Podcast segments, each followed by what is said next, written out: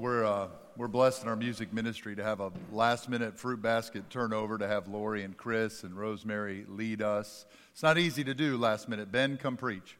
So, anyways, so we're, we're, we're incredibly blessed. I know you know that. We've been looking at the very end of Jesus' public ministry. How does he finish well? What do we see? Uh, we go back to chapter 7 and we see his availability. That Jesus is constantly, even to the end, he's constantly caring for people and their needs. It's a reminder to us he'll do that for you, but it's also a call upon our lives to go and do the same. We looked at his availability, then we looked at his intentionality that throughout his public ministry, he f- began with it, he finished with it, reaching for people who were lost. And he'll do that for you today. And he calls us to do the same, to build relationships so we can share the good news that Jesus Christ has come to save, that Jesus died for us. Last week, last week we looked at his adversity, all that he went through spiritual enemies, physical enemies, just so much adversity in his life from the beginning of his ministry all the way to the end. And we learned that's just going to be true of us. Whatever was promised, uh, that Jesus promised and saw in his life, we'll see it too. Francis Asbury, one of the first two bishops in the Methodist Church in America, in his journal said, The more troubles I meet, the more I am convinced that I'm doing the will of God.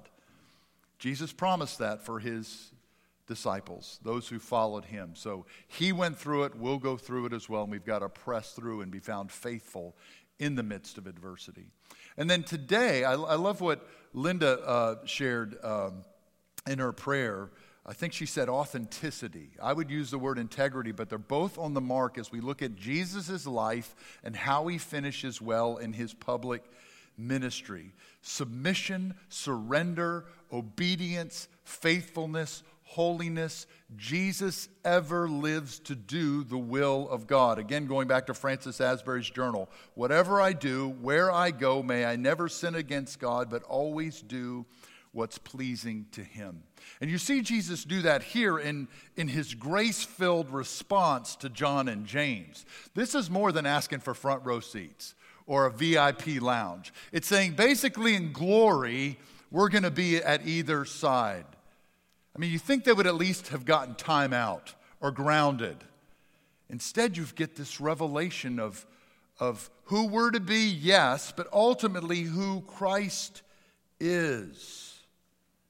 He's just told them for the third time he's going to die, he's going to give his life, and they're worried about their glory. He's just told them that, and they're confused. He's just moments away from Jerusalem and going to die. These are, these are part of the inner three of the disciples. He's been giving them extra time. We're ministering to them, letting them see himself transfigured, and they still don't get it. Put us at either side. And what we get is now a talk of a cup and a baptism. And listen, they're going to share in that cup. That, that imagery of the cup, you see it here, you see it in the Old Testament. It has to deal with suffering and wrath. You're going to see it in just a few, few moments in the prayer in Gethsemane. Can this cup be removed from me?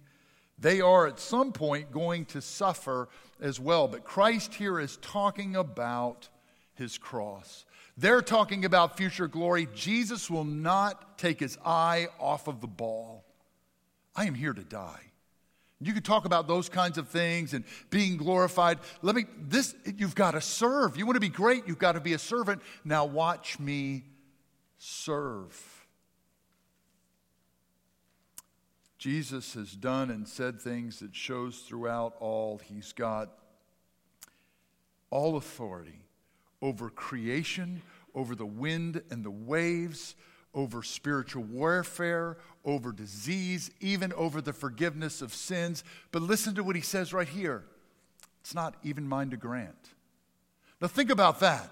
It's not even mine to grant. Here in this, what I think is the heart of Mark's gospel, the climax of Mark's gospel, I am the suffering servant who's going to give all for you. And yet, what you hear him say two chapters earlier is the Son of Man will come back in the glory of his Father. In chapter 13, you're going to say, hear him say, Nobody knows about the day or the hour, nor, not even the angels in heaven, nor the Son, but the Father alone. throughout Mark's gospel and through all the gospels, you just see Jesus living for the will and the glory of his Father. Jesus has created, Scripture says, all things with the Father. He is co equal, co eternal. This gospel starts with He is the very Son of God. He has all power. And what we see Him saying is, All I want is the Father's will. Perfect submission, perfect obedience. I'd shared this a year and a half ago, but it was during COVID, so there was four of us here. But I, I remember, uh, I remember um, a letter that, that Sarah's grandmother wrote to her grandfather while they were engaged. She knew his passion and the call of God upon his life to be a missionary in Brazil. And here they are engaged, and as they're going through that process of getting married and getting ready for the mission field, they've got to go through medical tests, and it's found out that she has and would eventually die from heart issues. And so she wrote him the letter, a letter that they still hold to this day. You can go and you can be free of me. The love of her life, about to be married, and says, All I want for you is the will of God. And God has called you, it's clear God's called you to the mission field. I release you.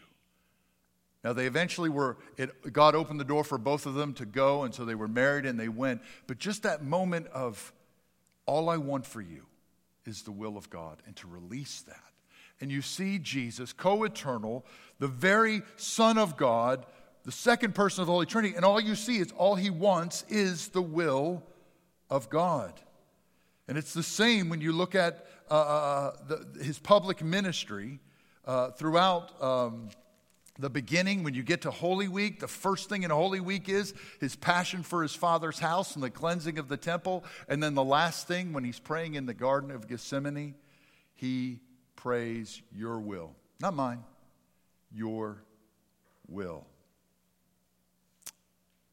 It is a beautiful picture of the obedience of Christ, the passionate resolve of Jesus to keep the Father's will. You see it throughout the Gospels and throughout all of Scripture. In John's Gospel, Jesus would say in chapter 4, 23, My food is to do the will of him who sent me.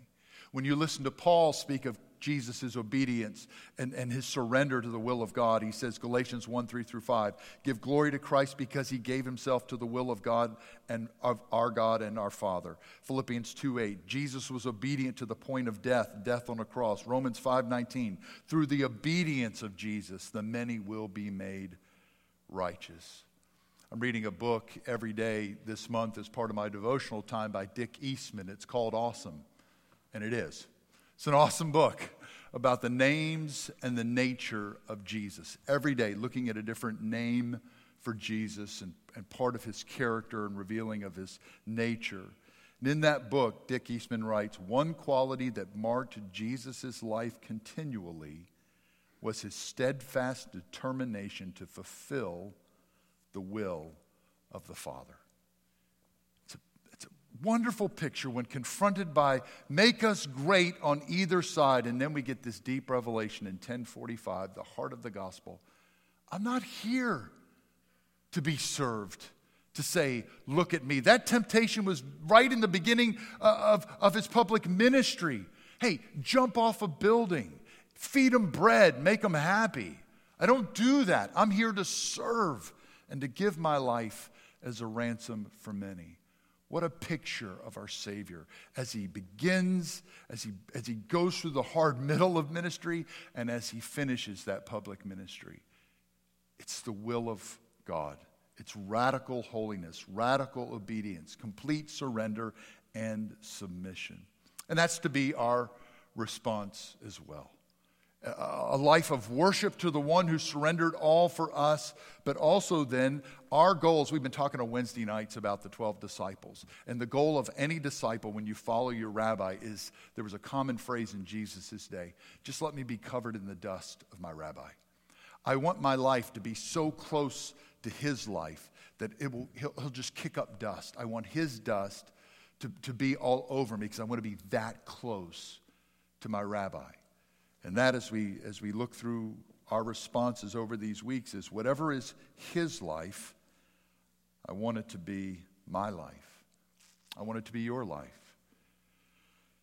As we watch through Mark's gospel, I think pound for pound, you find that word follow in Mark's gospel more than you do in any other gospel. Just before this, they've admitted to him, listen, we, we followed you, Jesus, and we've left everything. That was the initial call at the beginning of Mark's gospel. You've seen that response throughout Mark's gospel, and you get to this next, the next story as it closes out his public ministry. It's blind Bartimaeus, and as soon as he, get, he gets healed, what does he do? It says he got up and he got on the way with Jesus. It's the common response. You get saved by Jesus, you have a need met by Jesus, so you get up and you get on the road with him and you follow. How is it you and I, looking at his obedience, his submission, how is it you and I can follow well? And I also like what Dick Eastman says here. It's not just about some kind of legalistic, well, that's what Jesus did, so I'll do it. It goes deeper than that. It's something you and I need to, to wrestle with this morning in His Word. James and John had to wrestle with it. We need to wrestle with it. Obedience, following, is not just an activity, it's not just following a pattern or a model, but I love what Dick Eastman says.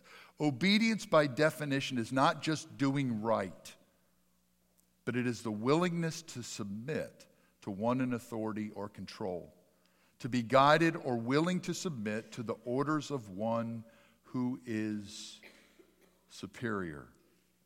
Get on the road, yes. But in Mark's gospel, every other page, we, we're just, we just bump into Jesus' authority, that he has all authority. And so, whatever he wants in my life, whatever is the will of his Father, I need to surrender to that. And listen, as we yield control, as we, as we say, Lord, you have it all, you can't read John's, uh, Mark's gospel, especially looking at last week, and, and not know that there are going to be people and things that are going to pull at you all the time, including your own heart, to take back control. We said last week that Jesus' life throughout his public ministry was placed in the context of spiritual warfare. And we cannot forget that that is around us and will constantly be speaking to us, trying to trick us to say, take that back. Be your own person. Be your own boss. It's not that bad. I had a friend who, I know somebody who was thinking about different seminaries, so he went to one particular seminary. It was more of a liberal tradition, and he went there to watch a class, and one of the students was presenting a paper on the Lord's Prayer. And he got to the part about deliver us from evil, and he read that part of his paper to the class Deliver us from evil. And the professor said, Wait a minute. In the Greek, there's an article there. It says, Deliver us from the evil. And really, the Eastern Orthodox Church, rightly, they don't pray, Deliver us from evil. They, they pray it, Deliver us from the evil one. Deliver us from the devil, not just evil. In the West, we don't do that, but in the East, they do. Why'd you put deliver us from evil, not the evil one? And the student said, Because I don't believe that there is an evil one. I don't believe in the devil.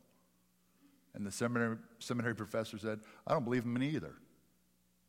But Jesus did.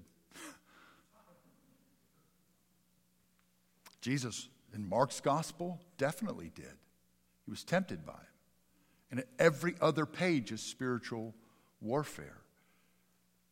How important it is for us to be wise uh, in that regard and, and to be mindful of, of, of, of how that can play a part in trying to pull us away from submitting our lives. But, y'all, mostly and practically, it's just folks around us in our own, it's our own heart. I, I wonder how many times you have been pushed by even your dearest friends to do something outside the will of God.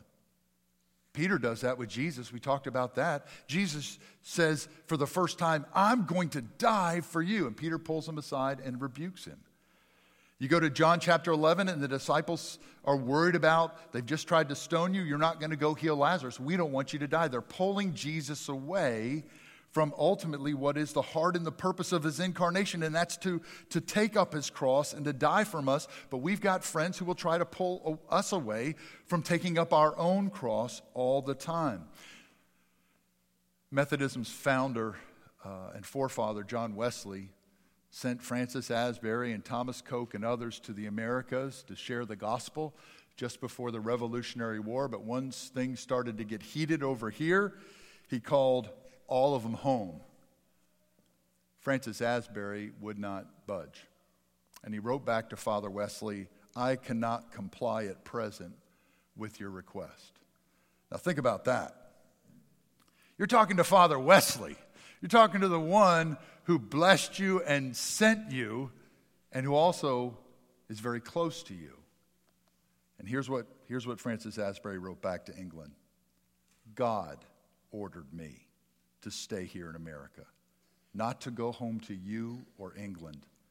You, you would not want me to leave the world God called me to, not even for my dearest friend in life. John, I love you. I love him more. And you're not going to keep me from the will of God. How is it you need to hear that today? Where friendships are pulling you from the things that you know God's calling you to do and to be. And sadly, sometimes it can even be our own family that hold us back from the call of God in our lives to follow in a variety of ways. And you see that again also in Mark's gospel. When his mother and brothers come, and Jesus says, No, my mother and brothers are ones who do the will of God. What we should want for our families and for our friends more than anything is that they are in the center of God's will. I've been also reading, as you can tell, from Francis Asbury's journal as part of my devotional time uh, each morning. And he talks about having to have the conversation with his mom and dad. I'm going to America to, to share the gospel, to a place that had all kinds of dangers and maybe even resistance.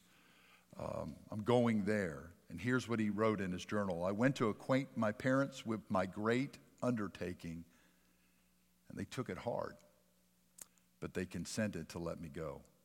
He also admitted later in his journal that God himself came to his mother and helped her to part with him. Be tough. And so God shows up and says to mom, It's going to be okay. Being in the center of God's will, yes, will sometimes, as we saw a couple of weeks ago, take us out of our comfort zone. But I love what Methodist missionary, one of the most famed missionaries of the last century or so, E. Stanley Jones says, actually, the safest place on earth is to be in the center of God's will. That's where we want to be. That's where we want our, our kids, our grandkids, our church kids. That's where we want to be in the very center of God's will. Sadly, even family, because of nervousness or because whatever it might be, might keep you from the will of God. Fight that, press through that. Maybe it's our own fear. Maybe, maybe, maybe that could be a reason uh, that we might back away from the will of God. Listen, in the Garden of Gethsemane, the close right before Jesus is taken to be tried and then, and then uh, martyred, killed. We know as he shares with his disciples, I'm at the point of death we know that he was under such stress that he was literally sweating blood. We, we see his humanity there. The real struggle, praise God, that he is a high priest who knows our weaknesses and our hurts and what we go through. But he pressed through and pushed through because all I want is whatever cup you have for me. Not my will, but your will be done. What's that fear in your life? And you need to respond to that today to, to say, Lord, I'm going to press through that. I want only your will. Or maybe it is, if lastly, if, you, if you're going through Mark's gospel, maybe it's failure. Is your past and your stuff holding you back from following the will of God completely and obediently in your life? This, I love what William Barclay says. I don't agree with him on everything, but I love what he says about Mark's gospel. This gospel shows the warts and all. Nobody gets out unscathed in this gospel. The disciples are constantly bumbling and fumbling. If you go back to if you go to chapter 14, 51 through 52, we think even could it be that the person who wrote this book even tells on himself? Yeah, I went there when Jesus was being tried. They were talking uh, about and, and trying him. And I had on a linen sheet, and they grabbed me, and I ran away with not a thing on, like a coward. He even tells maybe on himself. Here he tells on James and John. Earlier he tells on Peter. There's misunderstanding, rebuke, fighting with one another over who's the best, lifting up their own ego. They won't even let G- children come to Jesus. Here we've got John and James not asking, demanding, put us on either side of you.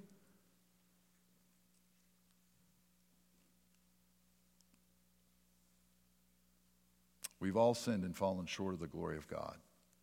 But will that stop what God wants to do today in our lives? I love that Mark doesn't let that stop him.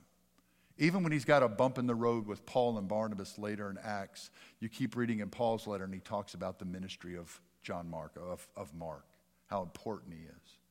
I love how James and John, who fumble here in our passage today and elsewhere, you watch their lives and watch John faithfully, we believe, serve till late in life, even though he's persecuted in incredible ways, being exiled and all kinds of things. His brother, go to Acts 12, he's the first disciple to die, to give his life for Jesus. Struggled and failures, but I'm not going to let that define who I am today because I, I know the resurrected Lord. My sins have been forgiven, and I want to be in the heart and the will of God. We think Peter had so much to do with Mark's gospel that he told Mark some of those stories, and Peter certainly does not get off the hook in this book. But after he's met the resurrected Christ, after the Holy Spirit's been gifted to him by the Lord,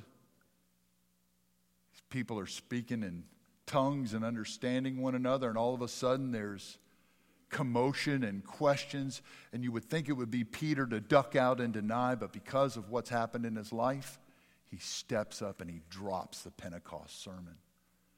And when he sees the great sheet, he's not confounded and arguing with God. He submits to God. Whatever's your will for what's clean and unclean, I submit and surrender to that.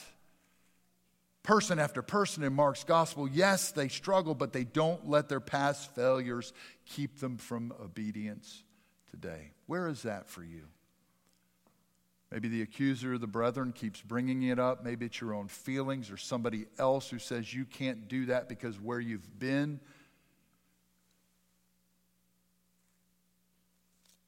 But Jesus, but Jesus has forgiven that.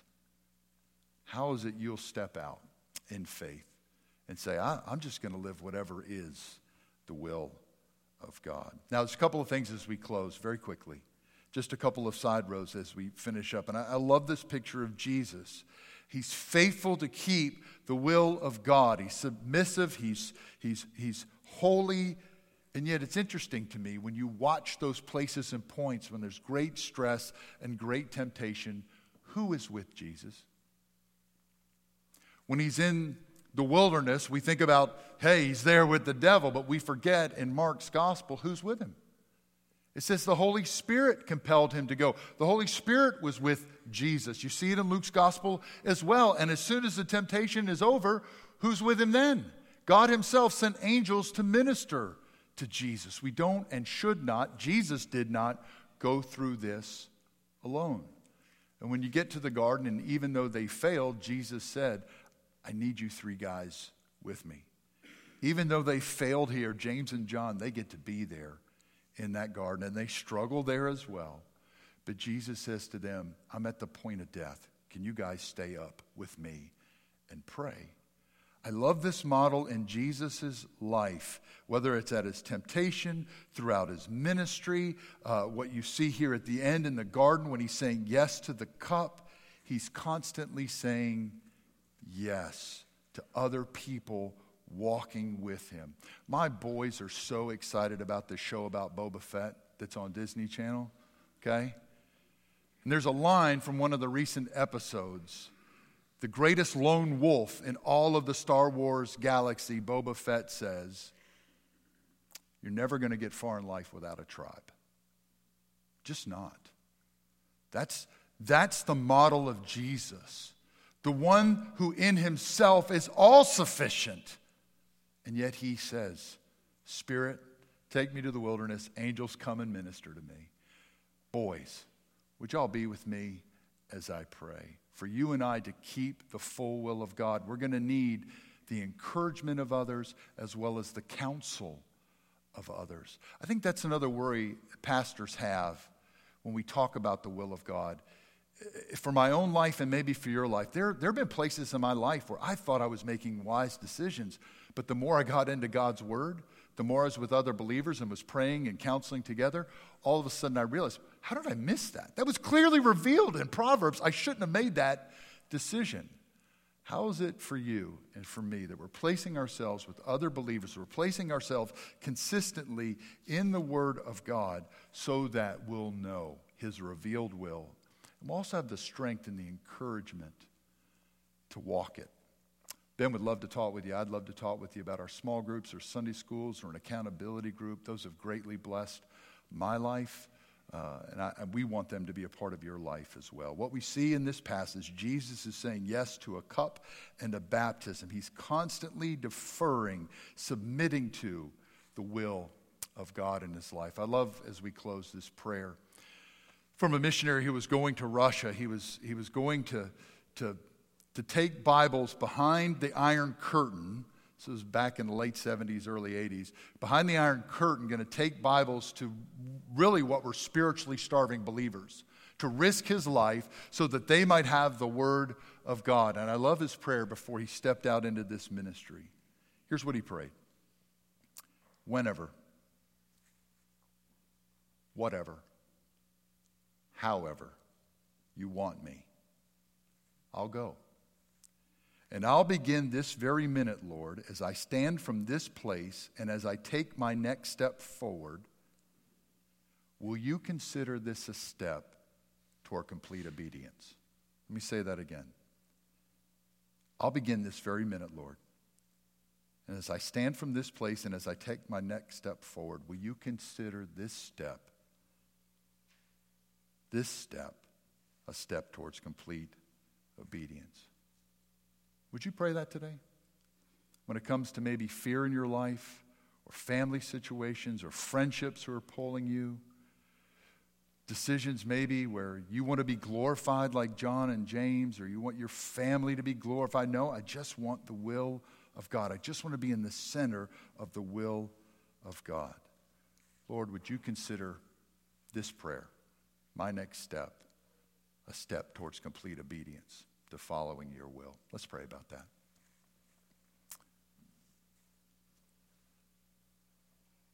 Lord, first and foremost, we are thankful for this picture we get of your Son, Jesus Christ.